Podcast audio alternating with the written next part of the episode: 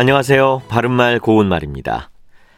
지난달 말 군이 발사한 대전차 유도무기 한 발이 표적을 벗어나 훈련장 인근 논에 떨어져 폭발하는 사고가 일어났습니다.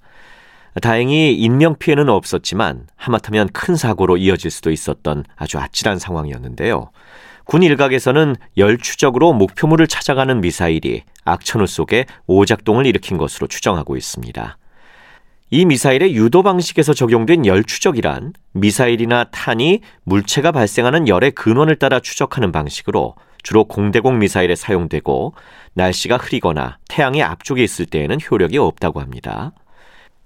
원래 추적이라는 말은 도망하는 자의 뒤를 쫓아간다든가 사물의 행적을 더듬어 가는 것을 뜻하는데요.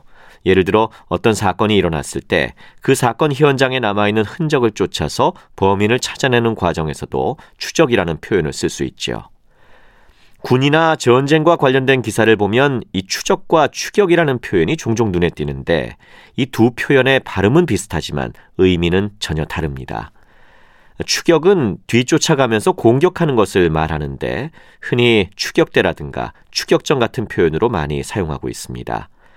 정리해 보면 적기의 위치를 찾기 위해서 흔적을 더듬어 가는 것은 적기를 추적하는 것이고 적기를 발견하고 뒤따라가면서 공격하는 것은 적기를 추격하는 것입니다.